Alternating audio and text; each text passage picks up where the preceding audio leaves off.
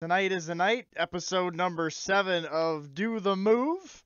Uh, my name's Chad. Gonna be breaking down some things for y'all tonight. Uh, here with my guy George. We've got Sean, John, Richie Buckets, Roberto, and J Dog himself, Joey. Uh, boys, how we feeling tonight? Good, good. Doing all right. Right on, right on. So we've got a uh, pretty packed uh, episode for y'all again tonight. Uh, as always, we're gonna try to go over uh, every night of wrestling here. Uh, you know the main promotions. We've got Raw, SmackDown. Uh, I always overlook NXT, so we're gonna briefly go over that card as well. we've got Dynamite, Rampage. A couple of us went to the Impact shows over the weekend, so we're going to review Emergence. Uh, no spoilers for the upcoming Impact tapings that we got to see last night, uh, followed by Chef's Kiss and uh, Bone to Pick. So, um, to get things rolling here, uh, we're just going to briefly go over uh, what happened on Raw on Monday, uh, August 8th. So we had Bayley, Dakota Kai, and Iyo Sky against Bianca Belair, Alexa Bliss, and Asuka. Um, and of course, nothing is loading here for me. Uh, so that was a challenge for a match at uh, Clash of the Castle. Um, we had Seth freaking Rollins defeat Angelo Dawkins, Joey's favorite uh, tag partner. Uh, what else we got here? Uh, Kevin Owens defeated Ezekiel. I heard that was a pretty brutal match.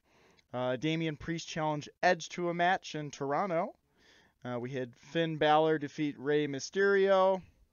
And then Dakota Kai and Iyo Sky defeated Dana Brooks and Tamina to advance to the Women's Tag Team Championship tournament. And Bobby Lashley defeated Ciampa to retain the United States Championship. Boom. Omos defeated Andrea Garcia and Spencer Slade in a handicap match. And Dolph Ziggler defeated Chad Gable. Uh, next, AJ Styles defeated The Miz in a no disqualification match, and looks like after the match, Dexter Lumis uh, was being carried out of the ring um, by security. So that was a surprise comeback there. So uh, as we know, Triple H bringing back some old NXT guys who uh, ended up leaving during Vince's regime. Uh, any thoughts on uh, Raw for Monday, guys? Any bullet points, Rich? Yeah, I want to say um, shout out to the women's division, um, top tier women's division in in my my honest opinion. Um, having Bayley come back with Dakota Kai and Iyo Iyo Sky. Uh, the crowd was trying to heckle Bayley, but Bayley is such a great comedian. Just been able to just push it off. She she called Dakota Kai Dakota Sky, and she and she acknowledged that, like, I already know I messed up her name, blah, blah, blah, and whatnot. But no, Bayley coming back, it's a nice refresh, great heel. I'm loving to see what this uh, faction does. And then the confrontation with uh, Bianca Belair and uh, Alexa Bliss, Asuka, and then they're gonna face them at Clash at the Castle. That's that's gonna be fun. And then they just had an all-out brawl. It just felt real. Um, so that's my highlights from the show. Go ahead, Joey. I'm just really happy for a guy like Dexter Lumis. Um, everything he was in in NXT, he killed it as far as character commitment. Um, if you didn't watch NXT like the last two and a half years, which I'm guessing a vast majority of this group didn't, um, if you look up his stuff with specifically Indi Hartwell and their whole like romance and to my knowledge, the only wedding in wrestling history not to have somebody have a cake thrown in their face. Um, that wedding, the whole like quote unquote romance, Johnny Gargano being eh about him at first, but then teaming with him later. He's just a great character guy. And so to see somebody like that who does have a good look as well get a second chance when he lost his first chance through no fault of his own, I'm just very happy for it, especially the way in which they did it. Um, but those are my comments on Lumis. I'm just happy for the guy. Sean, go ahead. Overall, solid Raw. I loved the Bayley uh, faction segment, but I think my and the Rollins versus Dawkins match was pretty fire. Um, my favorite part, though, throughout the entire show was probably how they presented Kevin Owens. Um, you can see a vast character. Recording change. in progress. Keep going. Okay. Do we do we try it again or are No, we we're good? good. We're already live. It's it's live on Twitch. I can download it. We're good. Okay. All right. Uh, the character change in uh, Kevin Owens uh, from the Vince McMahon portrayal to uh, how Triple H had him, which was basically Kevin Owens from the Indies, um, just brutalizing Ezekiel, was. Uh, um, I'm just excited to see what comes from it. Right on, right on. So uh, I'm a dumbass and didn't record anything here. So uh, yeah, we've already went through it. We'll we'll figure it out. Uh, move on to NXT from Tuesday the 9th. Uh, Nikita Lyons defeated Kiana James. Wes Lee defeated Trick Williams in a rounds match, which uh, just looks like a boxing match from the uh, image here on the uh, results. Um, Giovanni Vinci challenged Carmelo Hayes to a North American title match at Heatwave. Uh, Ariana Grace defeated Thea Hale. Hopefully I said that right. Probably not. Uh, Apollo Crews defeated Roderick Strong. Uh, I heard that was a pretty decent match from uh, social media. Um, Santos Escobar and Tony D'Angelo came to terms on a street fight at Final Accord. Pretty Deadly defeated Malik Blade and Edris Enofé. Hopefully I said that right. Uh, Zoey Stark defeated Cora Jade, and that was it. Uh, any thoughts on uh, NXT? Joey, go ahead. I'm really happy for Zoey Stark specifically. Th- this chick was out for quite a while um, with a pretty serious knee injury from a NXT Women's Tag Titles ladder match back on Halloween Havoc, another 90s title that NXT steals for their quarterly shows. And to see that she's not only getting a pretty good push in NXT, but also that her and um, Nikita Lyons are in that women's tag tournament. I doubt they'll win the women's tag titles, but the fact that they are showing this much faith in her coming out of a serious injury to me is a really good sign. Zoey Stark to me is somebody that hopefully will, will beat Mandy Rose, who's had the title now for nearly 10 months, believe it or not. Um, they've really been treating Toxic Attraction as a serious group. And so Zoey Stark, I think, could really use the baby face rub. And I'm happy that she's getting that shot again. Go ahead, Brian. So, like a small detail I noticed on NXT this week was uh, even on Wade Barrett's commentary, uh, it was during the Thea Hale and uh, Ariana Grace match where Ariana Grace, as she was going for the finish and everything like that, she hit one of Wade Barrett's moves, and Wade Barrett actually called it like it was his own move. So I really enjoyed just that little detail of Wade Barrett still remembering, oh hey, I'm a pro. I was a pro wrestler at one point and I'm glad to see that my moves are still incorporated even with today's NXT stars. But um, I feel like Thea Hale and Ariana Grace had a really fun match as well too. Uh, Ariana Grace, you know, is a beauty queen, and she got ended up with a shiner after the match. So uh, I'm super happy that NXT seems to be moving forward in this uh, positive and uphill direction uh, more than anything else. But that's just all my thoughts on that. Wasteland was the move that um of Barrett's that she hit. Wasteland is where he or she in this case has him up in a fireman's carry and just like throws him forward. And as Brian said, Wade was literally like happy as a kid in a candy store there. It was actually quite endearing to see that. So anyone else for NXT comments? Ooh, Bobby. Go Bobby. Unmute Bobby.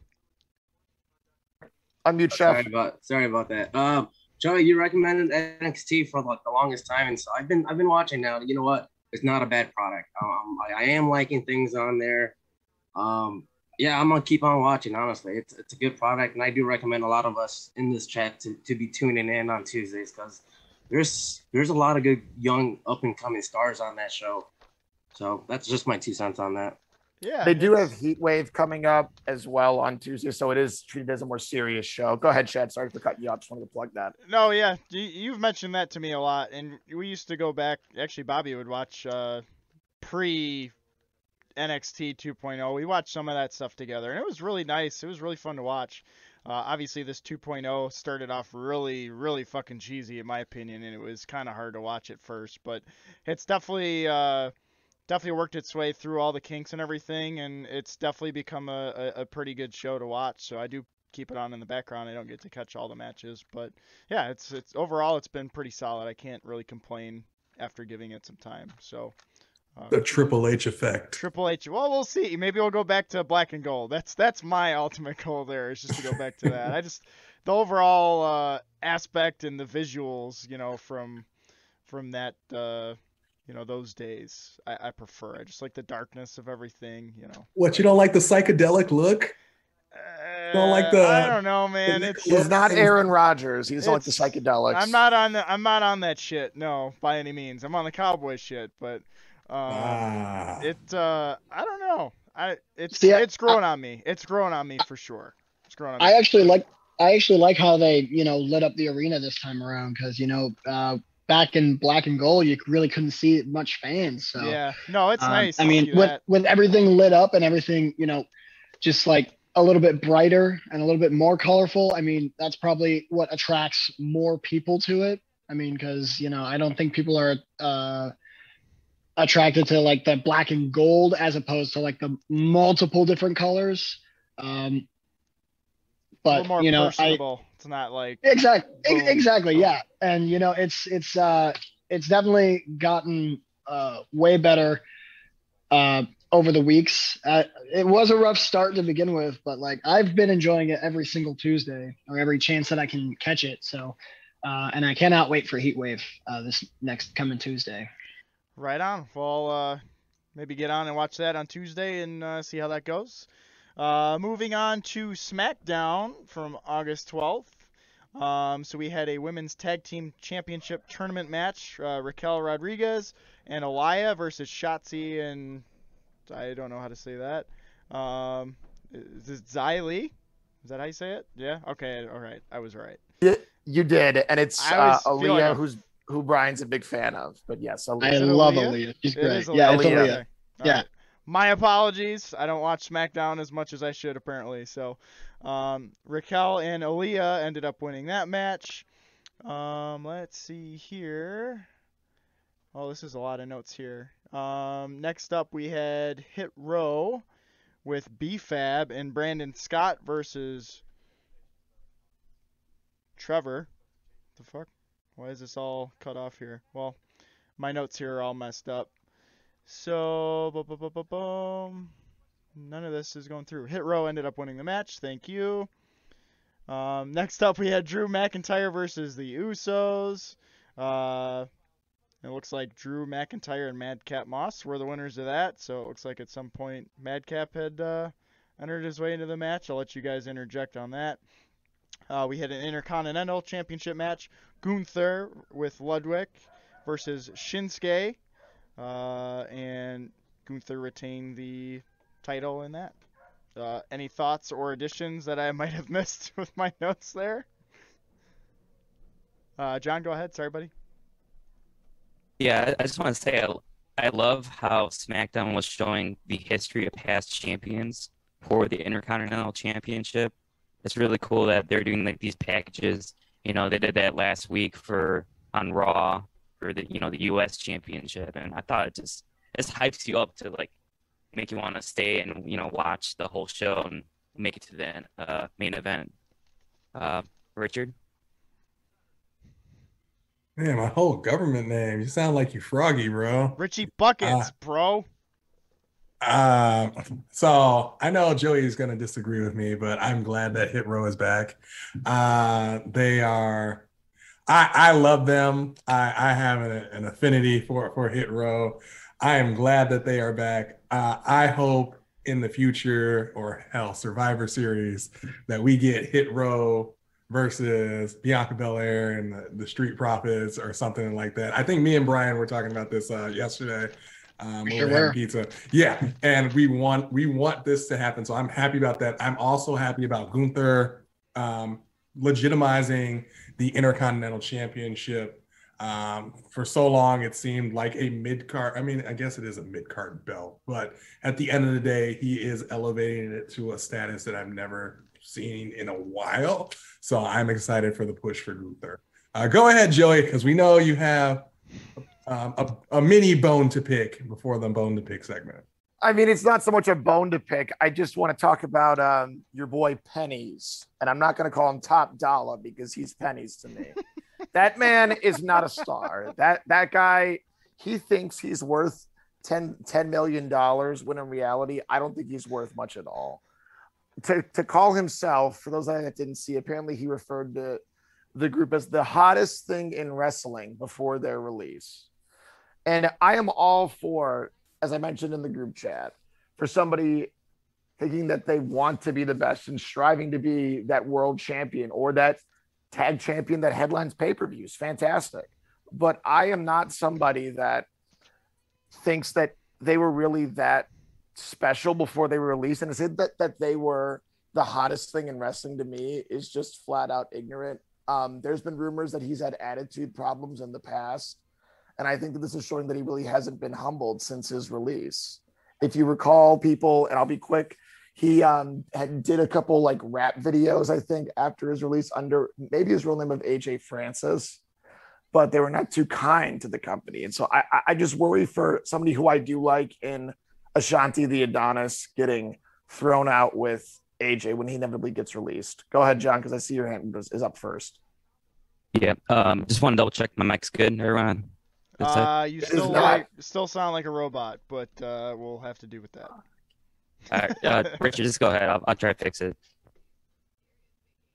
All right, so this, I guess this is where we get into the, to the debate and the dialogue. Um, look, I I mean, if you watched NXT Hit Row and then them getting elevated and getting getting pushed to SmackDown. It, it was not a good good push, and that was under the the McMahon era.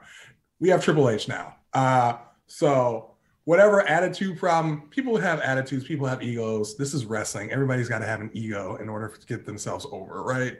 So at the end of the day it's a fresh start. It's a clean slate. I think top dollar can be a star. I believe that Hit Row, with the given vision that I think Triple H will do for them, will get them over. Um, they're still over with me, um, and we'll see how they do in SmackDown. That's all I have to say. Go ahead, George. So, admittedly, I don't follow SmackDown at all, and I'm very unfamiliar with this group. Um, uh, with a you know top dollar and whoever but from what i've seen on social media of top dollar it seems like he is full of himself to a degree um basically he thinks he's a bigger star than he really is and it, you know whatever you know has gone to his head just seems to keep leaking out. Um, I know once he left, he got released from WWE. He basically went through the he went on the Indies because I, I, did see a see him pop up, you know, a couple of times, but um, nothing you know to write home about, you know. And I know people have been saying that you know Swerve was really the star of this group, and I'm starting to really understand why. Um, Swerve has been good in AEW, and you know, it just doesn't. It doesn't seem, you know, that it seems like that that he's going to be missed when when all is said and done. Um, and the only other thing with Top Dollar is, um, you know, people were saying when this group broke up that he was the one who might get the push because of his size, and I think that kind of got got his ego a little bit boosted up. Um, but again, I this is another this is a situation i know we were all kind of ragging on vince for some of the releases. This one might not have been the a wrong decision by vince at least as far as the long-term lookout is. I don't see this group being top contenders in any way shape or form um, maybe one of them goes after a mid-card title on you know as a single star but that's about it um, but you know hey prove me wrong and you know that's all I really got to say about it. Brian, we'll, uh, hear from Brian and then Sean real quick, and we'll move on to Dynamite. So you know, I mean, with Hit Row returning, I really enjoyed that because I didn't really get a chance to see what Hit Row was capable of because uh, I fell behind on certain weeks of NXT. But from what I've seen from uh, back in the days of NXT, like early 2.0 days and everything like that. Uh, kind of to defend Top Dollar, maybe it's just one of those things where he's kind of, uh, you know, living the gimmick, as they would say, you know, because back in the day, guys had to act like they were bigger stars than they were. And, you know, I, I, I feel like Top Dollar kind of fits in that category because not only does he, you know, treat himself like a star, he, you know, wants to have Hit Row in these high level spots. So I've got nothing but high hopes for Hit Row. And, you know, I, I hope, I hope that we see Hit Row as, you know, tag team contenders in some point. Um, but yeah, that's all my thoughts on that. Sean, what you got, bud? Honestly, I think uh, they might be missing a little bit of that oomph that uh, Swerve uh, was giving them. Uh, and it's not really uh, WWE. I mean, it is WWE's fault, but it's, I mean, nothing they could really do to get him back for obvious reasons. Um, but this gives them, in my opinion, opportunity to um, maybe call up someone from the NXT roster to fill that void. And I think Carmelo Hayes would be a good option. Um, help elevate that uh, that group to new heights too. Someone who can uh, talk regularly on the mic because I feel like Top Dollar and Adonis are kind of like just fill in spots, uh, henchman spots. They can't. I don't think they can do much like lengthy promos and whatnot. Um, but yeah, my two cents. All right. Well, looks like we got everybody's opinion on that. Uh, moving on to Dynamite Quake by the Lake. As we all know, we're a big fan of these uh, random title Dynamites here, so we had another one uh, a week after we bitched about it. So we had uh, Darby Allin against Brody King, in which Darby uh, won that bloodbath of a match. Uh, Brody, first couple minutes into the match, if that was was cut open. Uh, what was have, the match, Chad? What was the match? A coffin match. Thank you. Thank, Bringing yeah. point number two, what we were bitching about last it week. It wasn't a wheezing match? It was a coffin match. Thank you, Joey. Oh, um, God. we also Joey, Sting, I hate uh, you for that joke, Joey. Dad joke. I love myself for that joke, so that's fine, George. Get banned. You're gonna get the get fucked button for that one. Um, we had Sting come back from that, and uh, his eye paint was uh, similar to uh, the House of Black because he got misted right uh, during his last uh, one of his last appearances. So Yeah. it was cool to see him incorporate that into uh, into his uh, face paint. So we'll see if that changes his character at all or uh, leads him down some sort of path here uh, next couple weeks. Um, I did take notes. We had a Jericho promo after that. We had Andrade and Rush versus the Lucha Bros, in which uh, the Lucha Bros lost. Um, we had uh, Penta lose his mask at the end of the match, uh, trying to go for a save. And then we had a hammerlock DDT by Andrade for the win. Um, after that, we had a Young Bucks segment in which they thanked Hangman for saving them last week. Uh, they also apologized and asked him to be their trio's partner uh, for the tournament, but Hangman declined said he's not going to be in the tournament and he's going to be with the Young Bucks. Or I'm sorry, with the Dark Order. With the Dark Order, he's going to be in their corner um, to try and get them, uh, you know, the uh, am I trying to say here? The attention they deserve. You know, they uh, they've lost every big match they've been in, so it'd be interesting to see uh, how they do in the tournament. Um, we had Luchasaurus basically kill Anthony Henry um, in which uh, Jungle Boy was on commentary for that. Uh, Christian Cage uh, at the end of the match uh, was backstage talking some smack to Jungle Boy, in which Jungle Boy went back and started beating some ass. Uh, we had a another Miro promo on Malakai Black and the House of Black, in which uh, Julia Hart was actually in the promo. Um, so that was pretty interesting. Uh, we had Jay Lethal, Satnam Singh, and Sanjay Dutt um, come out to talk about the TNT title, um, basically telling Wardlow, you're going to give us this match or we're going to come take your title. Um, Wardlow accepted and came out with FTR in a little showdown, uh, but nothing happened after that. Uh, we had Aaron Solo versus Ricky Starks, in which Ricky ended up winning the match and was attacked by uh, the factory afterwards. Um, we had a promo between the Best Friends and the Thrustbusters, which led into uh, Rampage on Friday. Trust Busters, not it Thrust Busters? God damn it! I don't know why I said that. I can't read my own handwriting, so I. wrote down Rust Trust- Busters. Trust Busters. I'm pretty sure Trust Thrust Busters. Busters would be would, would be fronted by Val Venis. Sounds like a GCW tag team. That's that's gonna be our tag team. Uh, me and The uh, Thrust Bobby, the Busters. The Busters. Thrust Busters. God damn it. Yeah, I can't read my own handwriting. I apologize. Uh, we had Madison Rayne versus Jade, in which Jade won the match, uh, as you probably could have expected. 37 and 0. 34 and 0. Oh, I thought it was 37. Uh, it's 34. 36. 34. 36 and 0. Is it 30? 36. Are you sure? 36 I'm 0. positive. I there was a dude it. with a big Richie ass Buckets sign. knows his girl. Richie Buckets knows. I said 37 because she's going to win her next match against Athena. Uh, I literally watched it. And They had a they had a uh, thing on the screen. I thought it's a 34. Yeah, it's 36. It's It's, 36. thir- it's 36, Chad. There was a dude with a big ass sign sitting at ringside that had it up. So yeah, Fuck you guys. Uh, Undefeated, never 36 and 0. 36 and 0. Okay, well, all right, we'll change that in the notes. Fuck it. Uh, then we had Mox versus Lionheart Jericho, in which uh, Moxley ended up uh, retaining, as we could have guessed in that one. And uh, we had JAS in the BCC uh, post-match uh, little skirmish, in which we had Punk return. So thoughts on that, other than correcting everything I got wrong. Jonathan, go ahead. Or John. All right. Can you guys hear me fine?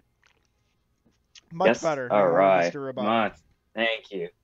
Um, so yeah, beginning of Dynamite hooked me. The first three minutes, I'm just like, we're you know we're all talking shit about like God these stupid gimmick matches. Oh my God, Quake by the Lake.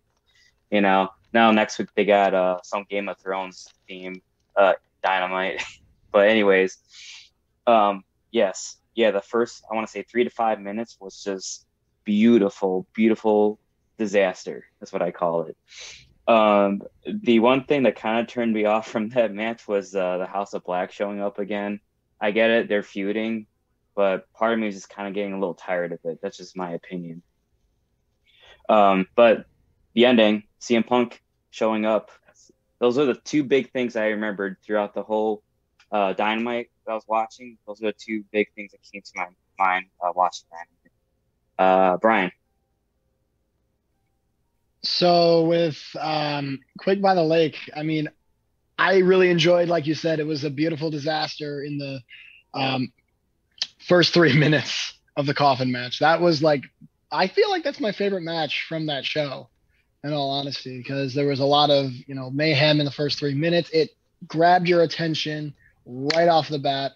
Uh, with the House of Black coming in, I'm fine with it.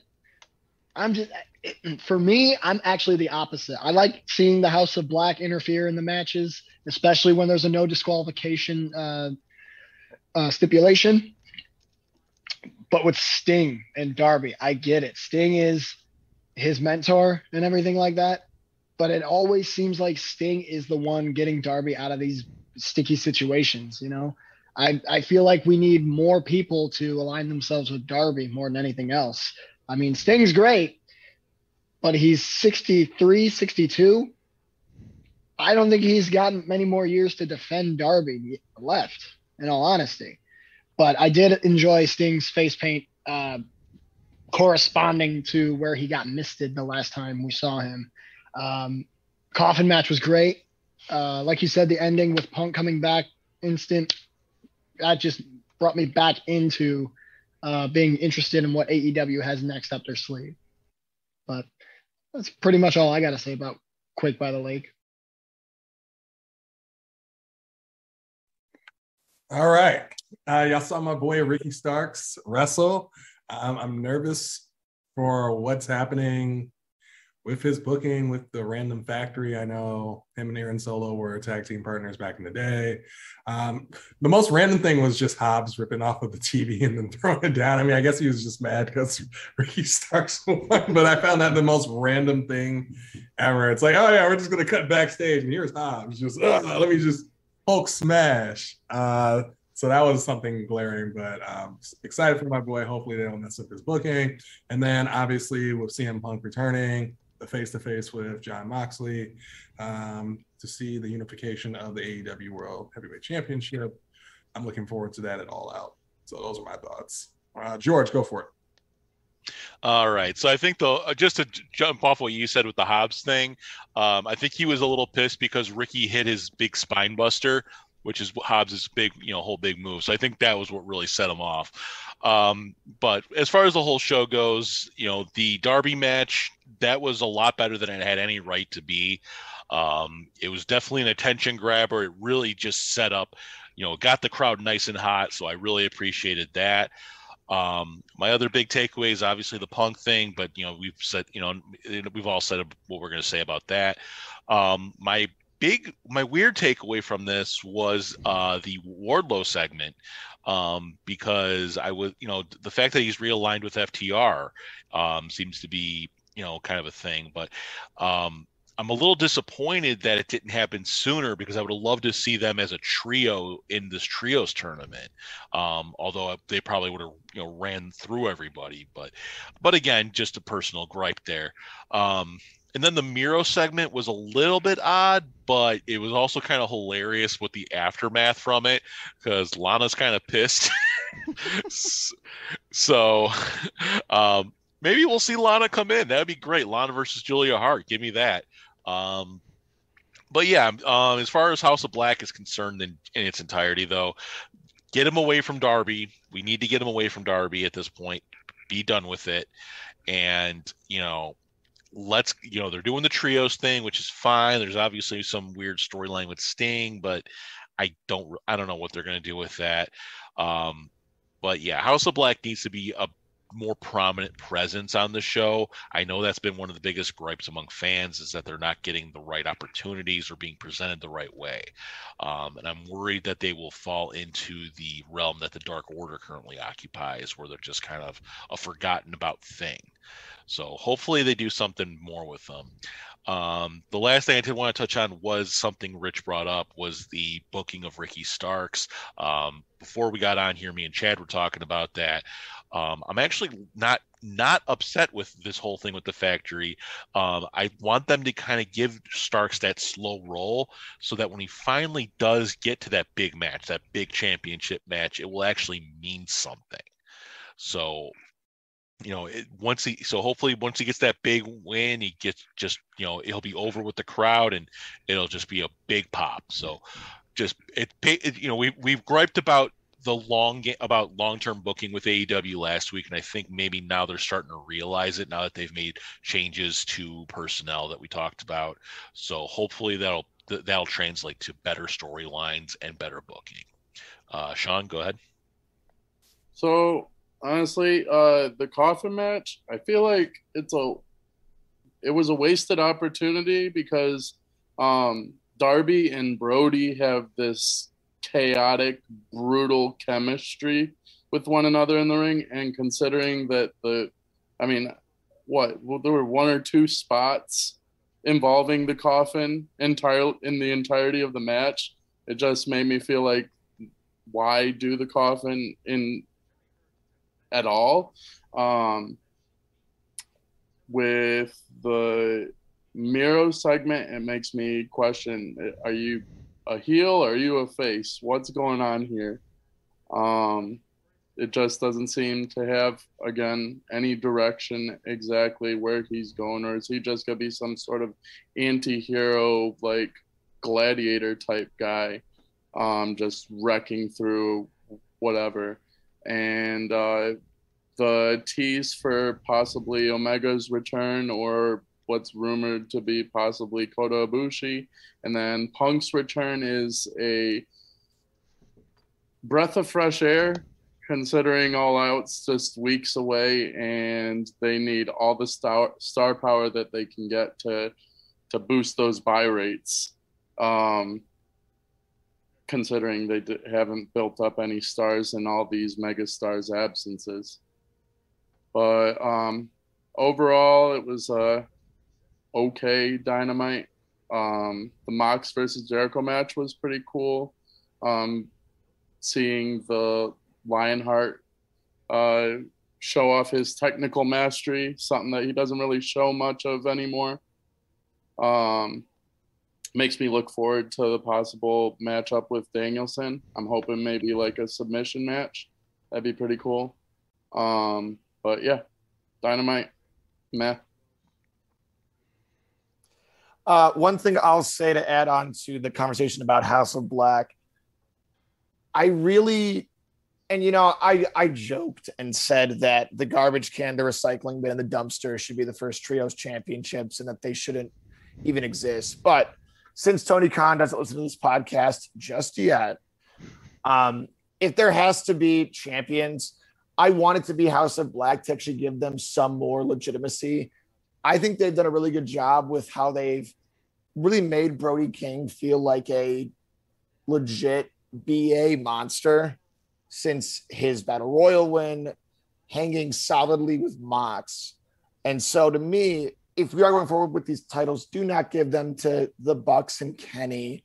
I would even say the Dark Order is honestly too far gone at this point, even though I wouldn't be opposed to giving them the belts give him to House of Black because now uh, Buddy Matthews, I believe that's his name, is back too. And just let him roll with it. See what happens, sink or swim. We're going to give you TV time consistently, not on dark. As Rich does the jumping the shark motion, which I don't know what means, but hey, whatever. We're just George, trolling, bro. bud. So, I sorry, you know, you you reminded me of a point I had actually wanted to bring up was the whole Young Bucks situation with their mystery partner. Um, and you know it's an interesting situation because um, you know you had mentioned Kota Ibushi, but his situation with New Japan is really screwed up right now because um, he wasn't included in the G1, and he, as far as I know, he hasn't wrestled for them for quite some time. Um, basically, following uh, a whole falling out with them, um, following the death of his mother, I believe it was, and the situation, you know, in his mental state regarding that. Um, and Chad and I had talked about this, you know, who um, other than Kenny Omega, because God knows what Kenny's health status is. Other than Kenny, there's really not, you know, anybody prominent that could step up. Uh, Jay White's tied up with the uh, with the G1 still. Um, you could theoretically pull some guys that they've worked with, you know, already as you know in AEW. Uh, guys like Dustin Rhodes, who they worked with uh, for a, I think it was a dark match, I want to say. Um, and then you got guys from like Impact Wrestling you could bring over. Um, we talk, mentioned uh, Hikuleo could come in. Uh, one of the Good Brothers, possibly Karl Anderson or Doc Gallows would be an option there. Um, Richie Buckets in our chat saying Chris Bey, but I, you know, I'm not sure what the uh, Bucks have connection to that is. Um, but you know, there could it's it'll be interesting to see what they do do with this um, because I honestly don't know how healthy Kenny is. We haven't really heard much. But if the status, but if his previous status is to be believed, he might not be ready to go until 2023 at best. Um, you know, so the only other guy I could think of within a, within AEW would be uh, Matt Hardy, um, who worked with them for the Stadium Stampede match. Um, and, you know, he's he's certainly an option and would start and would fit along with that whole redemption arc thing he's doing on BTE. So you know that's that's a possibility. But again, you know, I'd love to hear uh, your guys' thoughts on who you think it could be. Well, yeah, I mean, like like you had mentioned, I mean, I feel like Kenny is far fetched just from all the reports that have come out on him. Granted, we're all we could all just be getting worked like we normally do. Same thing with uh, with Punk coming back this week, because uh, you know everyone who was at C2E2 said he was limping, you know, pretty pretty significantly. Um, again, probably getting worked, but um, yeah, I don't know. It's just one of those weird things. Like if it's not Kenny, who I, I there's just not many people that have meshed with them recently. Um, obviously, since they just got turned on by uh, uh, Red Dragon, so uh, Matt Hardy, I guess, is a, is a pretty solid point based on the BTE stuff. But unless Hangman turns. You know, I I don't see that happening though. It's just kind of a weird situation they've put themselves in. I feel like, as we've talked about before, you know, them breaking away from Cole and Red Dragon uh, is definitely pushed off this far, like too far. It's just taking a long time for them to do that, and it's just really bad timing with the amount of injuries we've had, you know, on the roster. And I don't know. I, am curious to see where they go with it. I, it'd be nice to see to have Kenny come back, but with the amount of injuries they said he had, and and you know the reason why he's been out for so long, I hope he's not. You know, I hope he's 100% if he does come back. I don't want to see him come back like 75% and then we lose him for you know another six to eight months or however long he's been out. So um, hopefully it is a wise decision and not a rushed one. So I just wanted to touch on something you just kind of mentioned here. Um, you know, there's still a possibility Hangman does join up with them, which if he does, I could then see a Dark Order heel turn in the finals and that would be very very interesting and something that would be very unexpected given everything we've seen out of them um, so just wanted to bring that up it's just an, an idea for a storyline little fantasy booking but uh, let's uh, go ahead and move on so our editor doesn't kill us yep john's getting a little pushy here so we're going to move on to rampage uh, first match uh, we had was a aaa world mixed tag team championship match tay melo got the little name change going on now that uh, her and Sammy. Congrats on their nuptials. Congrats, Sammy and Tay, uh, Ty versus Dante Martin and Skye Blue. Um, we had Ty and Sammy go over with that.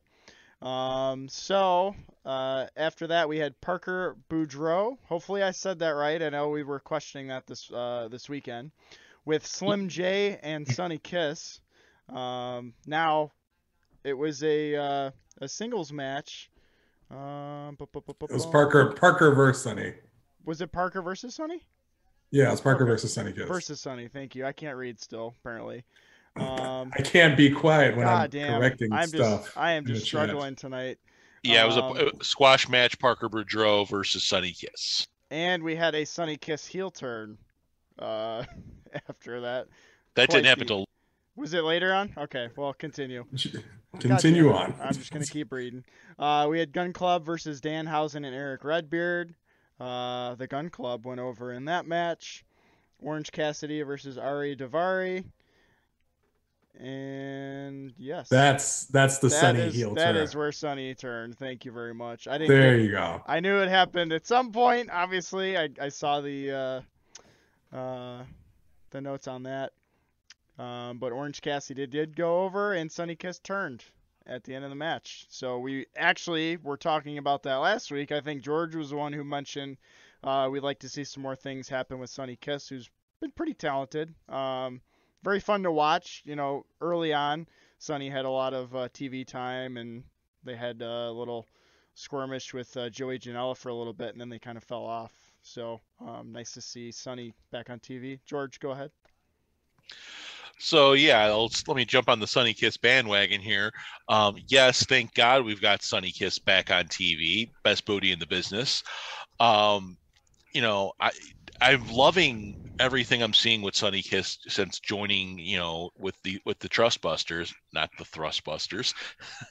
um, but you know, you know, the whole thing with him was he, you know, I should say they though, because I don't want to screw pronouns up with Sonny, but um, long, you know, he, they were off TV for well over a year, you know, and they're, I think, if I'm not mistaken, I believe they're a day one signing with AEW. Mm-hmm. You know, and it's just such a disservice, you know, that they were kept off the main show. Um, but I also understand where AEW is coming from because at the time, Sonny Kiss was still finishing up uh, uh, college, if I'm not mistaken. Um, and you know, once they started to try to commit to AEW, things had moved on and moved fast. So it felt like a missed opportunity then. But you know this this new faction now that he's with it's you know basically if you follow the social media accounts for Ari Daivari and Sonny Kiss the whole premise here is that Daivari has picked up guys that have been overlooked, underutilized, and just you know under uh, you know just underestimated. You know, Sl- Slim J is a guy who has been I, I, guess is better than he looks from what I've heard. Um, you know, and then yeah, Parker Boudreaux is an absolute monster of a man. Um, basically, they're booking him like Brock Lesnar. And then you got Sonny Kiss, who talented as hell, doesn't get enough credit for what they do, and is now, you know, a big is going to be a big deal with this group. And Sonny has been selling the shit out of this heel turn on on social media. So you know, if you haven't checked it out, go through his go through his Twitter. It's uh, very he's he's definitely you know feels vindicated in what he's done, and it looks like the fans are actually on board with this turn. It, they're like they're, you know there's the fans are you know you think the fans would be like oh my god you turned heel we don't like you anymore no the fans have been like yes more of this. As long as you get some tv time we're with you bud. So you know i'm glad for that. Um as far as, far as the rest of rampage it's rampage. You know what what can you say? That's all i got. Uh sean go ahead man. First off, the Danielson promo actually had me looking forward to the uh, two out of three falls match on Wednesday between him and Garcia. Garcia really uh, added a little bit of uh, story to um, their little feud. Um, but Trustbusters, um, I'm glad Sonny Kiss is getting TV time, but this Trustbuster thing is a little much. It just looks yeah, I'd rather at this point it's, it's not far off for me. Thrustbuster, Trustbuster. It's like, what is the point of them? I like some Island of Misfit toys? Uh, like Slim J, maybe he's good, but he looks like Jamie Kennedy from Malibu's Most Wanted. Um, Parker Boudreaux, I feel like they're they're going to he's going to be wasted. It just looks the writing's on the wall for me is they're going to misplace him like he was misplaced in NXT and frankly, I don't know if he's quite ready for TV time. Maybe he should have spent a little time on the indies and um, uh, honed his craft a little bit, created his own character. I feel like um, it's a far cry from a Lesnar. Uh, his physicality is really good, um, but uh, I don't know. I feel like their uh, coming match with best friends is going to be the start of what's to come, and I'm seeing and them taking an L um, in that match. Uh, just faction bonanza once again. It's like how many more factions do we need? Yeah. Uh, thanks, Sean, for, for those points. Again, Rampage is a throwaway show. Um, like I am excited to see what uh, Danielson and Daniel Garcia go do. It was a great promo, uh, but it feels feels rushed. It feels uninteresting. Even when Hook came out there to like acknowledge the FTW championship, and then forgot who came out. What's what's his name? The reality star that dates Snooki or married to Snooki, what whatever uh, his name. Zach, Zach Clayton. Zach, yeah, Zach Clayton. And it's like, I'm challenging you for the FTW championship. And then Hook's just like, Yeah, yeah, I'm just gonna do that. Yeah. Like, okay. Um, but and the thing with the Trustbusters, it just looks like a convoluted group. Like happy for Sonny to get on television finally after a year. I think the last time we saw Sonny was when got when they got squashed by Kenny Omega. Like six the, seconds. Yeah, the six second like thing that that happened when for the uh, AEW like title tournament match for that. But that was that was wild. Um, but ultimately, uh, Trustbusters, I'm, I'm not excited for them. Parker Boudreaux looks like Brock Lesnar on Wish. Um, Ari Daivari, whatever. Um, I know he's from uh, WWE, but there's a reason they let him go. I don't see the the shine about him. Slim J, uh, want to be Scotty Too Hottie. Uh, so that's all I gotta say. R- Rampage. I yeah, this is this is Richie Buckets being heel. Uh, yeah, truth hurts. That's that's all. Go ahead, John. Okay, Rampage. Thrustbusters. Thrustbusters. because we are a podcast, Chad, can you explain what John just did with his hands? I just laughing at the fact he said Thrustbusters because y'all were giving me shit about it. So Uh, explain yourself. Or don't. Whatever. Richard George, go ahead. Go ahead. Who's over next? I'll take I'll take it here. Um, so I want to just kind of give some legitimacy to the thr to the Trust Busters. God, you almost made me say Thrust Busters. I'm hey, it's it's spoken into existence. Their name's getting changed. It's getting it's getting changed next week. I'm telling you. It's Who gonna be on who you gonna call? Thrustbusters. Jeez. Yeah. Hashtag, hashtag Thrustbusters. Um, but no, I'll give some legit legitimacy to this group because they remind me, uh, in a sense, of how New Day used, was when they first started. And I know that's a throwback because you got to remember when New Day was first formed, you know, with Woods, and you know, it was supposed to be like almost like a like a Baptist revival thing going on or some kind of religious thing. It was a very strange idea, but they made it work. And because you know, and it took time, but they got it to work. And I think that's where we're at with this group here is you've got guys that have a lot of potential, and as far as I can tell, most of them are very young. Um, Sonny Kiss, I believe, is only like 25, if I'm not mistaken. You know, I'm not sure how old Boudreaux, Boudreaux is. I'm not, you know, and Slim J looks like he, ju- you know, he just walked out of PE class. But, um, but you know, again, give this, give everything time to kind of progress and you know become what it needs to be. You know a little bit of organization and with the right you know booking they could be, definitely be a an important part of of a show and any of these guys could go on to be single stars you know somewhere down the line. Uh, but i think the bigger thing with them is going to be once this roh si- situation is figured out that might be their ultimate destination. So just be patient with them and let's see what happens I'm eager to see where they go. In all honesty, I personally, with this uh, group, the more mismanaged their personalities are, I feel like that's what makes them more cohesive more than anything else. All right. And I'm just seeing here uh, in our chat, uh, Bedro is 23. There's a, a ton of upside there. Not right now, because it's because it's not working for me right now. Maybe in the future, but not right now. Well, one match happened. We'll see where they uh, continue with them. Uh, we're gonna head on to uh, Impact Emergence. Uh, myself, Rich, Bob, Brian, John, Joey, and Jonathan, who's not here. Uh, we all got to uh, go to this event. My first Impact show. Actually, I think it was everyone's first Impact show. So.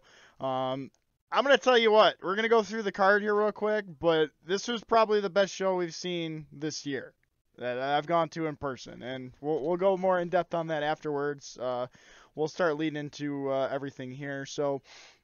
Uh, first match we had was the Digital Media uh, Championship match between the champion Brian Myers and Bhupinder. Uh, Brian Myers ended up retaining the title.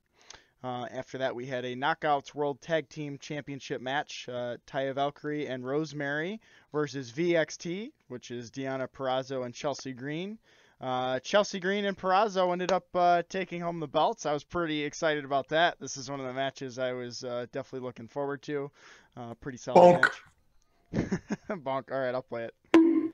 Whatever. Um, next up, we had the X Division Championship match between Speedball Mike Bailey and Jack Evans. Uh, Speedball retained in that match. Uh, next up, we had Sami Callihan versus Steve Maclin. Now, this was a wild one uh, because it didn't happen right away. Uh, they started going at it and then basically left the, you know, the stage area. They were backstage for most of the match. Um, you know, so they say, and, and came back out um, quite uh, later on. So we'll go over that uh, as it happens. We had Violent by Design, Eric Young and Deaner versus Joe Doering and Chris Sabin and Kushida. Uh, Wedgie. Vi- well, yes. Young We'll had talk more white- about that. Young had white tights on. That's all we're gonna say. Uh, Violent by Design ended up winning that match. Um, next up, we had uh, Bandito versus Rey Horus for a Lucha Libre AAA attraction match. Bandito took home the win. That was an exciting one. Um, let's see. Boom. We'll continue on here. Finally, we got the Maclin Callihan match uh, back underway. Um, we had Moose come out and a whole bunch of people basically getting in between these guys after they finally made their way back out to the ring. Um, Moose was banned from ringside, and the stipulation was now a no DQ match in which Sami Callihan took home the victory. Uh, and then we had Honor No More, which is Eddie Edwards, Matt Taven, Mike Bennett, Vincent, and PCO versus the Bullet Club. Uh, we had the Good Brothers, Ace Austin, Chris Bey, and Hikuleo. Uh, this was a no DQ match. Uh, if Honor No More lost this match, they would have had to have disbanded, but they ended up winning. They went over the Bullet Club. Um, we had a Knockouts World Championship match between the champ Jordynne Grace versus Mia Yim. Uh, one of the better matches of the night by far as well. Um, Jordynne Grace retained the championship. And then we had our main event for the Impact World Championship Josh Alexander versus Alex Shelley, um, in which Josh Alexander managed to hold on and take home the victory for that. Uh, gentlemen, uh, what were our thoughts on this? Uh, I want to hear from Bob because, well, Joey, you go ahead, and then I want to hear from No, no, Bob. Bob, Bob deserves to go first. So Bob, you go first. I'll go after you, brother. Well, uh, guys, uh, I just want to thank you guys for coming out on Friday because it was a fun ass show, top to bottom, guys. Great card, honestly. Shout out to Bob. But no, before guys, he even gets no, guys. get no shout out to Bob. Uh, we have been sleeping on Impact too long. We are sorry. This is me Oh, man. apologizing. Richie Buckets is apologizing profusely. I It's am good, sorry, Bobby. It's all good, man. Better late than never, right? Um, again, where do I start, man? Like, I, I'm, gonna- I'm gonna go hot and heavy. We're gonna we're gonna start with the best match of the night, the lucha match. Phenomenal, guys. Phenomenal, top to bottom. I can't say again. I can't even call any of the action. It was so fast paced. But man, that match was was hot and heavy, hot and heavy, Joey. Um, my second best match of the night. I'm gonna go with the women, guys. The knockouts killed it that night. Jordynne Grace, Mia Yim had a banger of a match that night. Wow, guys, wow. Um, and again, unfortunately, Mia lost the match. Jordynne retained, but guys, phenomenal work from both women. And then, honestly, I think uh, probably with the third best match of the night, the main event, Josh Alexander and Alex Shelley. Man, they put on a clinic. Talk about wrestling, guys. They they were putting on. Go ahead, Chad. I I was gonna add to your third best. That was a pretty interesting match because it wasn't more so at like an exciting match. It was really technical. Um, Josh Alexander honestly wasn't winning like 75% of that match. He was really getting beaten on like the first majority of the match. So super technical. Um, I've never seen either one of them wrestle before, so it was really uh, really wild and, and really cool to see that. Definitely agree. That was probably third match. I think I agree with all of your layering so far. Um, just what an incredible show. Uh, continue. I'm sorry. No, it's fine. Um, I I didn't see who raised their hand first, but uh, go ahead, guys. Step in. It's Joey. Go, Joey. Joey. Joey. Thanks, buddy. Uh, so one thing that really hasn't been mentioned yet, and I know we make fun of, especially Rich makes fun of when um, AEW would say, "We're coming to Chicago," and it's really Hoffman Estates. Um, even within the Midwest and specifically Chicago land, um, this was my first, I think everybody's first show in Cicero. Yeah. Cicero, for those that don't know, is a very close, um, older, like I, I, I think we'll call it a suburb because it's really like a small city outside of Chicago. And Chicago Midwest has a lot of Latino Americans. And something that was really cool about this show, especially what I think helped make the lucha match the match of the night for me at least, is that the just how into it culturally the crowd was. It wasn't just talking in Spanish, it was really getting into and behind it. Um, Esos Lucha, I think, was a chant that was done at least 15 times almost It was a incredible. 14 minute match. And so just the vibe of the crowd, I think really something that's understated when we go to these big arena shows at Allstate or the United Center. So the fact that this was a more intimate, maybe thousand people show really stood out and made that show, in my opinion, better, especially that match. Go ahead, Rich.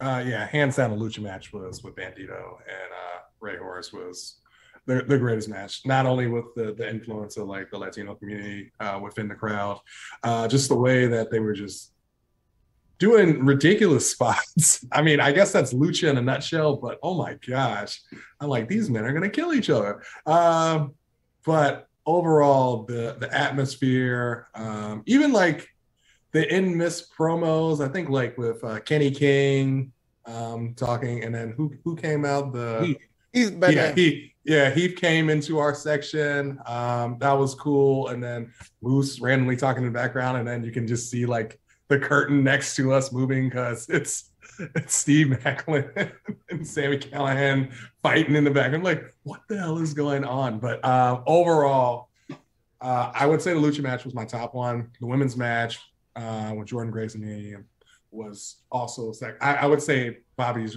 order, and then Alex Shelley and Josh Alexander, seeing it from a technical side. Uh, those were my, my favorite matches. I think my least favorite match was the uh, Bullet Club uh, versus Heart. What I can't even say. Hard no. Uh, Honor no more. the Honor bunch no more. Not hard. Honor no more. Yeah. I mean, it's that was. I mean, it's cool seeing PCO almost like sixty, like do what he does. Uh, but all in all, uh, hell of a live event. JT. Yeah. Uh, again, thank you, Bobby, for telling us the group about Impact, and uh, I'm glad that all of us were able to go. Um, but yeah, from start to finish for Friday, it, it was great. Um, definitely my favorite match of the night is the women's match, Jordynne Grace versus Mia Yim. I thought that match was perfect, uh, technical wrestling, but also just a good match psychology throughout. It kept me very invested. Uh, that spot where they were trying to fight for submission and then they started hitting each other in the chest, Yes. it like, ooh. That was fun. So this is why it's my number one compared to, you know, uh, the Lucha Mask, um, the main event. Um, they're those matches are great too, but I felt like they could have ended it like a minute earlier. Example, uh, the uh, was a Bandido giving the frog splash. I Yeah. thought that's going to be the ending, but they did a couple more moves more. That's just a little critique. And then same thing with the Josh Alexander, Alex Shelley match. Same thing kind of happened too, where uh, Alexander did like the spinning tombstone. Oh, that was insane. That was Think so about crazy. it. That it came out of nowhere, and it's like, okay, this is good, this is good, and then picks out. Yeah. Yeah, but the Anyway, that's move just after being that, too picky about it. I Yeah. know it's being too picky, but I do, I do still love all the matches on the card though. But Cool. anyways, Chad. Yeah, uh, I was just gonna thank Bob uh, for introducing us to Impact. Uh, I really wrote them off like years and years and years ago when they were still you TNA. you did, and I recall did. you gave me shit for watching TNA back in high school. I gave them a crap. lot of shit because all I remember TNA as a kid was Hogan and Flair. Hogan and Flair. Every time I turn on Spike TV, them two old motherfuckers would be bleeding like crimson red all over the place. Like, dude, you all need to retire. Like, that's just that's all I got out of TNA as a kid. So, um, Well, I'm- shame on you, Chad. Shame you on me. on a I- lot of wrestling. I missed out on a lot of shit, and you know, hopefully, I'll, this gives me an opportunity to go back and and watch a lot of that crazy shit because You're gonna go back and you're gonna be like, "That happened? What Yeah, the fuck? no, when did this happen?" Dude, you're 100% right. 100% right. I'm not doubting you by any means. And look, believe me, TNA was not always the best. There's a lot of crap on there too, guys. You're gonna be like, "Oh yeah, Vince Yeah. Russo booked the crap out of it." So. Yeah. there's ups and there's downs, but I'm glad that you guys all enjoyed it. Was Yeah. a fun show, top to bottom, guys. Honestly, I'm I'm thinking like, what are my top ten best pay per views? And I'm I'm thinking about adding this on there now, man. Like this was literally top to bottom, hell of a show. I'm trying to think what else kind of caught my eyes, and I'm like, yeah, that, that was fun. Um, I understand you guys didn't like the hardcore match, but again, in a in a uh in a show, you got it. Got to be a roller coaster. You're gonna have some uh, ups. You're gonna have some downs. It was You different. gotta need you need something to cool down the crowd. Um, and again, it- the crowd was into it though. You know, they were brawling all over the place. Yep. But I get it from your under uh, from your point of view, guys. But yeah, no, uh, honestly, if you guys have anything else to add, go ahead.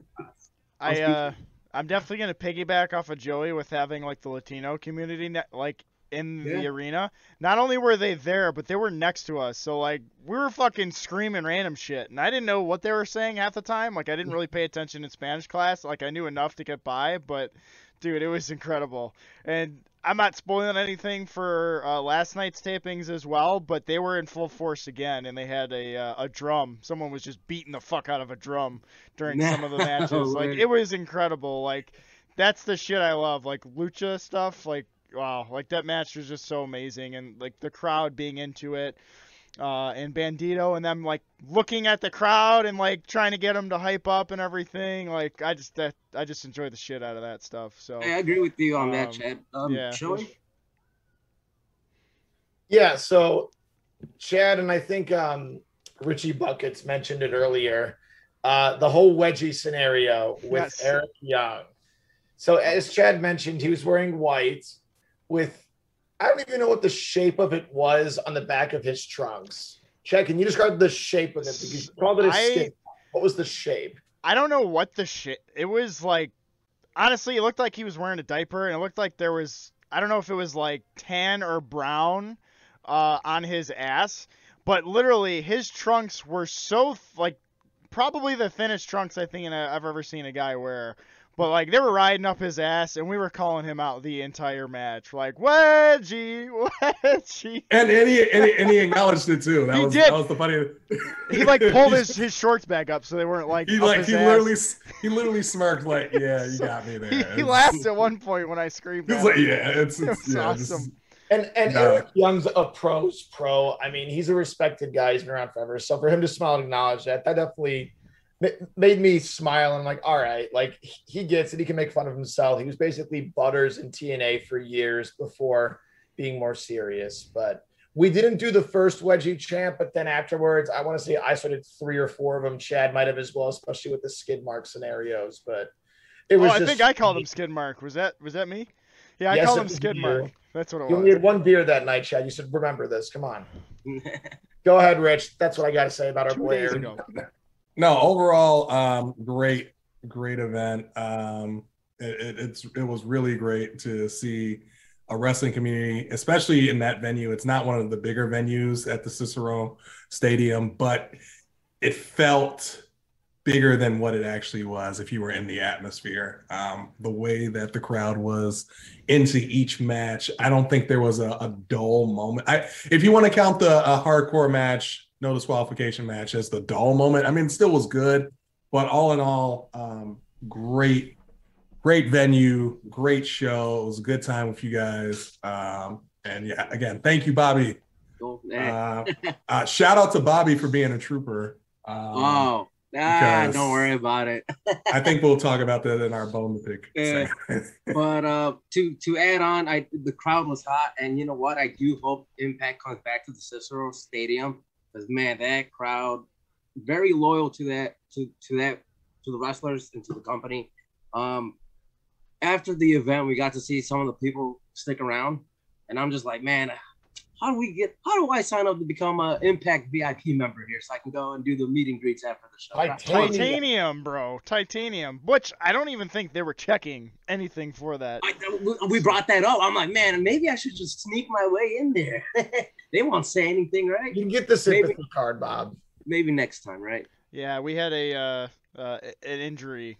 Uh, an injured That we're member. not going to disclose on the podcast. We should Leave we should there, disclose alright? it. I I tagged So you on we're Facebook. gonna go ahead. didn't- Let's move on.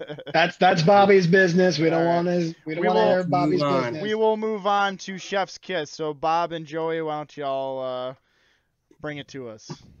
Cool. Bobby, go ahead for the first one, man. We're transitioning a little away from Impact right now, but Bob, what was your chef's kiss? I believe from Raw, if I'm not mistaken. Correct. So, guys, my chef kiss for this week was on the, the Dexter Lumis stuff on Raw.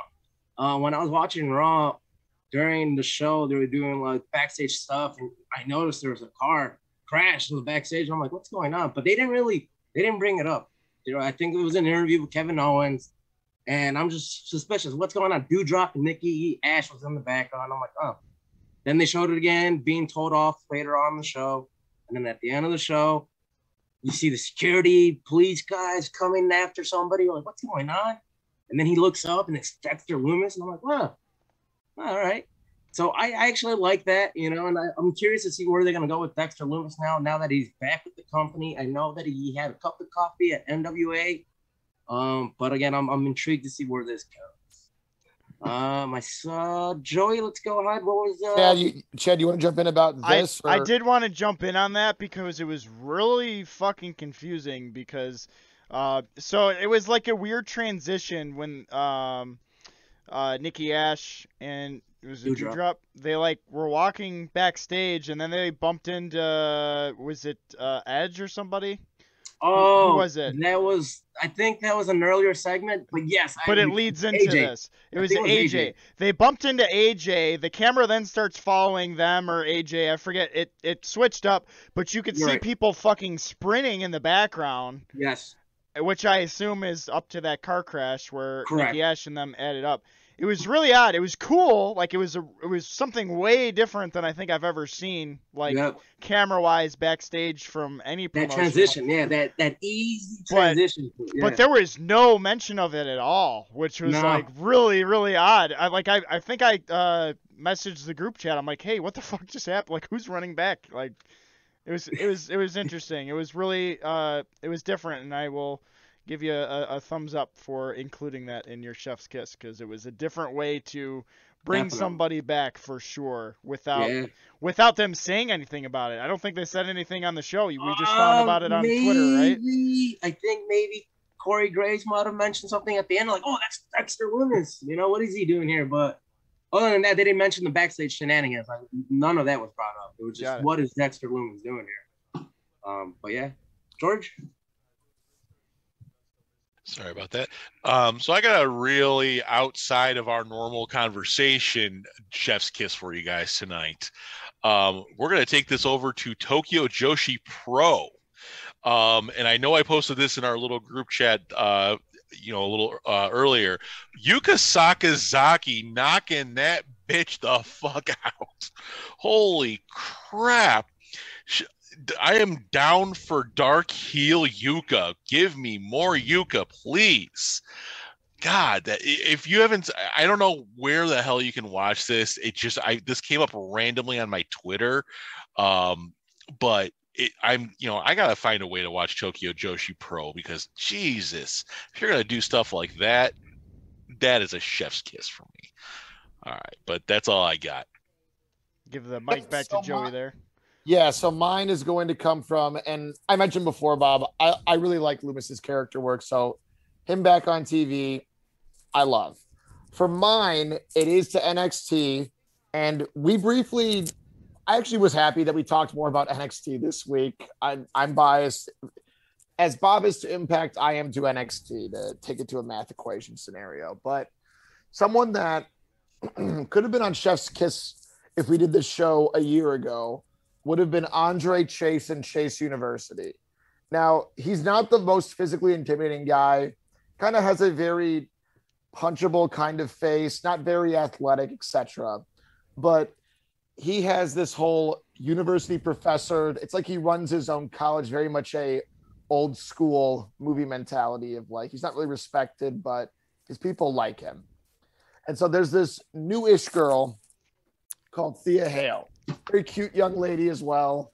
Very excited, overly excited almost, and really at times like pushing the guys and hurting them. And so what happened actually the week prior was that Santino Marella's daughter, who now wrestles in NXT, called Arianna Grace. Uh, she's a legit former beauty pageant uh, contestant. They brought that into the show, and so as a result, um, apparently they had a match way before that actually got her a black eye. They brought this into the segment as if they're sitting in Andre Chase's dean's office and she's saying, She gave me a black eye. It's not fair. Thea's freaking out about it, saying, It's my fault, Mr. Chase. I'm trying, I'm trying. And he says, Well, because this happened on Andre Chase University grounds, I have the right to make a match. Very campy, silly, almost a offshoot in a way of like how the fashion files were taken with Breeze and Fandango a few years ago. Like totally their own universe. And that's kind of how this fake college is. And something that he does too in his segments is he'll just randomly drop an F bomb and swear randomly. And instead of letting it come out like it does on Dynamite, they will bleep it out and they'll put a little Chase University logo right on his mouth when he swears. And so it just makes me smile every time. They have a little Easter egg of the crowd um, having a section. Usually it's in like the far left of the Full Sail section with like 12 people wearing Andre Chase University stuff, and they'll call it the student section from time to time. So the fact that just they get consistent TV time, they're a lower mid card act, but at least they're letting them be creative for as long as this has been in existence. And so I just loved it. So mwah, chef's kiss there. Bobby, Yeah, we, our, we, yeah. we had a combo, right? Our combo was about uh, the pre-show, specifically the women's tag title match in there. Bobby, the original incarnation of Chef's Kiss was about Seth Rollins' Dusty Rhodes polka dots. So we have a fashion-related Chef's Kiss this time, as Chad holds back the horny bond because it's not related to this at all. I'm just letting you know. Thank you. Bob, go ahead. Why did we like the attire on the winning tag team? Well, guys, when you saw Chelsea Green and Deonna Purrazzo come out there, they looked like a goddamn team. Honestly, they they had the matching gear, they had music, they, they had team moves out there. That's a tag team, not just two people put together. All right, figure it out. They they had a great look out there as a team. Thanks for the bong, but guys, honestly, like we They need really more did. of that with the women. Like, come out, look like a tag team. Don't look like oh well i look like a dark gothic chick and then oh i'm a pretty hot like no i, I y'all gotta fucking work together come up with something and, Chel- and what chelsea green and Deonna Purrazzo are doing with vxt vex Vex is what, they're they calling call themselves. it. Yep. i'm liking it i'm all in so we need more of that on the wwe side because i see the the women's tag tournament and I'm, I'm seeing all these names and i'm like bro they're just a bunch of random ass women put together i I can't really get into that, you know. So what they're doing on Impact, keep it up. Um, Joey, fully agree. And I know like some of the classic tag teams on the men's side as well in history, you know, have been odd couples or not wearing matching gear. I can think of obviously the New Age Outlaws, Road Dog wearing his full getup and Billy Gunn just wearing trunks, a Kane and an X Pac, for instance. But really that combination of smooth maneuvers, similar but not a, a copy of each other's characters and move sets.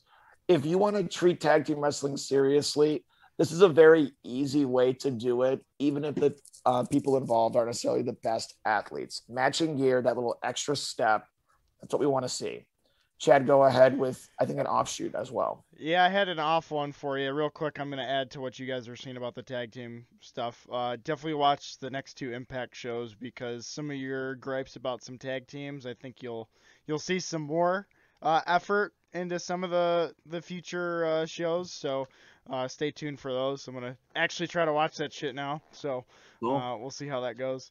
Um, no, mine, I guess not necessarily a chef's kiss, but it was a kiss in a sense. Uh, at uh, GCW Homecoming, we had Mox, the GCW champion, against Effie. Uh, they had a kiss mid match, and it's actually pretty fucking funny if you guys uh, didn't get to see that. Um, lots of big things happening uh, GCW this weekend. Um, Cardona and Chelsea Green actually just renewed their vows tonight and were crashed by uh, Nick Gage, who is actually challenging Mox for the GCW uh, title here uh, in the next uh, next couple events. And we're actually going to uh, the Art of War Games 2 uh, the week of All Out. We've got like five or six different shows we're going to, so I'm really pumped to see that. George, go ahead. Uh, just jumping off the Matt Cardona thing, did you? I know Chad saw this, but that outfit that he wore, the whole purple Macho and white, the purple and white Macho Man outfit. It's on his Twitter if you haven't seen it. Go check it out. It's it's a freaking riot. Um, and then the preceding tweets that you know came after it was like, oh my god, come on. It was like you know he's all bloodied up, and it's just it was fun. But yeah, go go check that out if you got a chance. Just a little fun thing. Um, because obviously they were parodying the uh, Macho Man Miss Elizabeth you know things. So, um, but yeah, cool stuff. And that's uh, that's all I got. All right, that Hey, was Richie, bone to pick. Oh, I mean, we already know my bone to pick, but I think uh, JT's got a bone to pick, and and we agree on this bone to pick. So I would like to hear his thoughts first before we go to my bone to pick. Yeah, I got I got a few. Um, all right. Anyways, Cicero Stadium. Okay. we get there. There's an elevator to our left, and there's stairs, right? Unfortunately, Bob's in crutches. So we're like, oh, elevator, push button, doesn't do anything.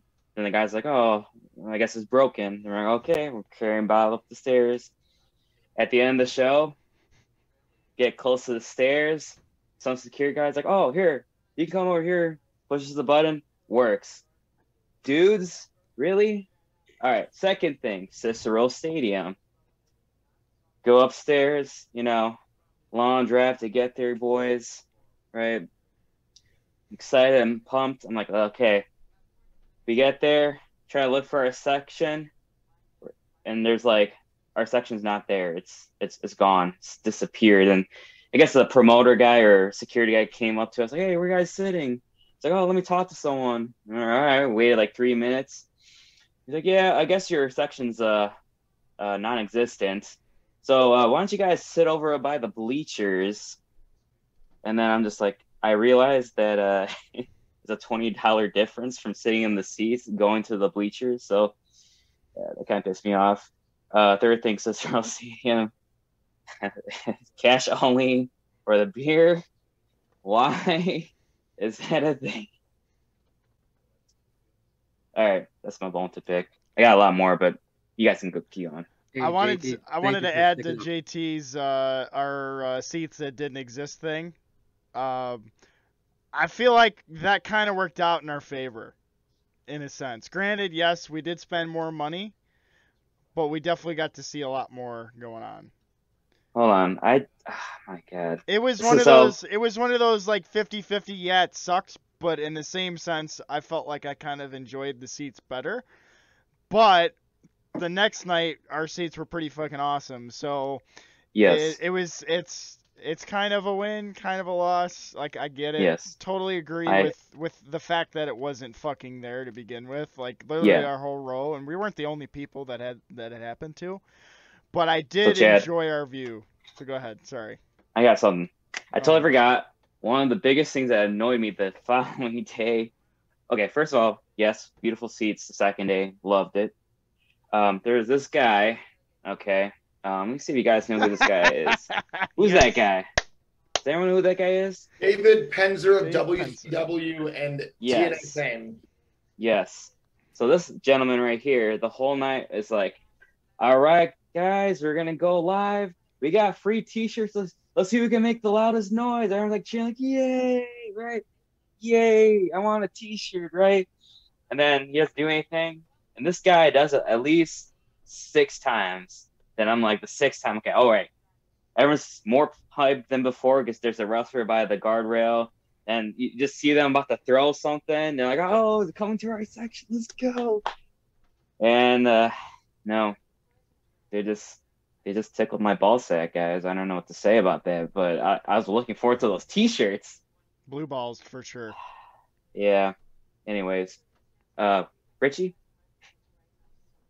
Yeah, um, a lot of the similar things, uh, JT. Cicero Stadium, um, your accessibility sucks for people that are dealing with ailments at the time. So I felt bad for our boy Bob. Uh, definitely got his cardio in. Uh, but yeah, if you say that the elevator's not going to work like the day before or the, the time we get in there and then we have to carry up Bob up there and then it's like, oh, just kidding. It's working now. Um, that's definitely um, the cash only um, beer stand. Also a bone to pick. We don't have Square. We don't have Venmo. We don't have Zelle. Uh, we live in the 21st century. Um, another one was someone was ripping ass um, in our bleachers. I don't know who it was. Uh, it was not me, uh, but the people behind us, or I don't know if it was one of us uh, but definitely was not me. That was my bone to pick. And obviously, my um, bone to pick since episode one has always been Mr. Juicy Joliet, is what I'm going to call him now. Uh, you still owe me an apology, but you don't have any social media accounts unless I um, contact your wife. Um, I hope you don't win the G1. I hope you lose. Uh, yeah, Dave Penzer, you owe me a shirt. I have a bone to pick with you. Uh, And yeah, that's all I gotta say. Go ahead, George. All right. Uh, just uh, touching on the Juice situation, uh, it does not look like he's going to win the G1 unless he can somehow beat Will Ospreay. Um, so don't worry there.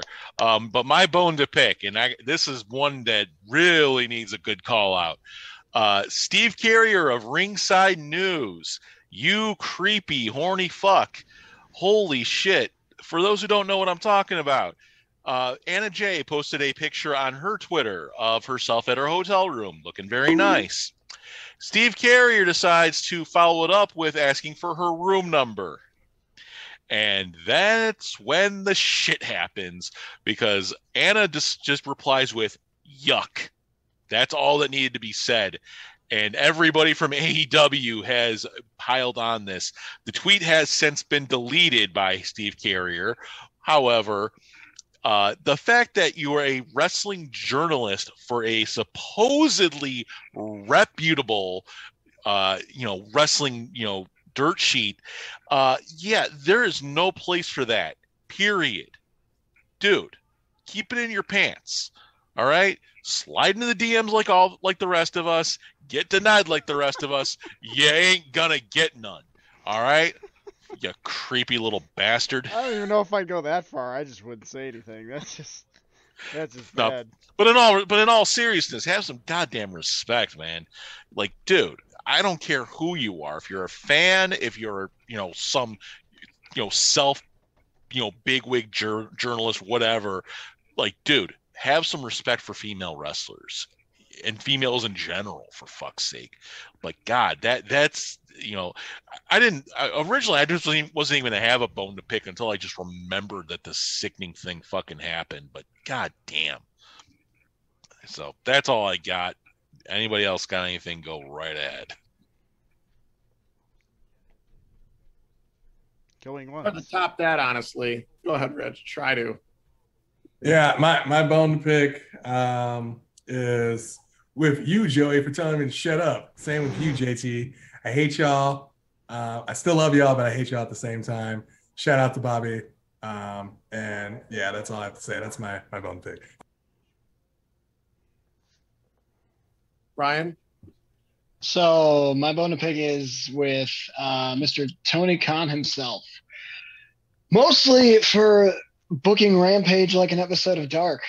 Honestly, I thought when Rampage was announced, it was going to be a bigger deal of a show than it has been in the past. I mean, don't get me wrong, the first episode was great and all, with you know the title change of you know Christian Cage beating Kenny Omega for the Impact title, but ever since then, it's just felt like very i instead of must see TV, it's you don't have to watch it in order to figure out what happens. It's very it's a very predictable card from the moment it's booked. Um, I did I will say this, I'll give him credit where it's due. I think the show this past week, this past Friday, is a step in the right direction as to what Rampage should totally be. Introduce new factions, introduce new stars, keep all these um, people that you have on your roster, these day one signings, reintroduce them since they haven't been on TV in like over a year. It'd be a great place for Kip Sabian to pop back up. It'd be a great place to, for Penelope Ford to display her athleticism and like every, you know, build characters up. You know, that's actually why I'm happy to see the Trustbusters be featured on this. I'm happy to see Sonny Kiss get a spotlight that they deserve. Not only that, Hook gets a spotlight since he's a newer guy, uh, and it's it's so it's just one of those things that I thought it would be super simple to figure out, but apparently he's just still you know trying to figure stuff out as he goes along with it. Uh, so I hope Rampage is you know better in the future and i just hope that we get better quality matches and matches that are must see instead of matches that are easily missable and dismissible by that uh by that standard too so that's that's my bone to pick but yeah.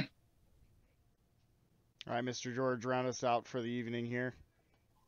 All right. Before we uh, before I take us home, uh, just one little quick hit here.